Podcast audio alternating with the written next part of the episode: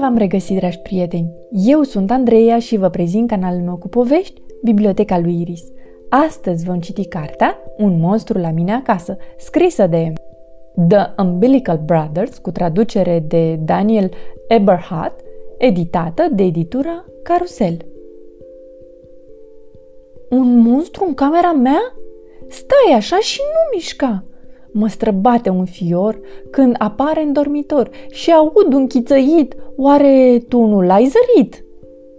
E un monstru chiar pe hol, nu pare să joaci un rol. Simt fiorii pe spinare, parcă azi e și mai mare. Un monstru în bucătărie? Oare ce o să-mi facă mie? Sper că nu mă ia la goană, nu vreau să ajung tocană. Monstrul e în sufragerie, cu ochii pe o farfurie. Aici nu e decât sarea, sper că nu sunt eu gustarea. Un monstru în baia mea, pare că m-ar spiona. Nu mă pot mișca de frică, chemați-l pe unchiul Gică.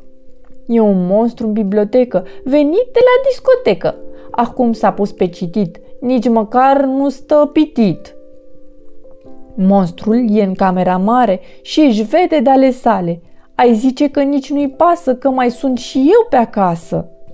E atât de mititel să ne apropiem nițel, mai aproape și mai aproape. Ups, prea aproape. Șș, e chiar aici. Acolo, monstrul e un șoricel. Sfârșit. Pe curând, dragi copii. Somn ușor!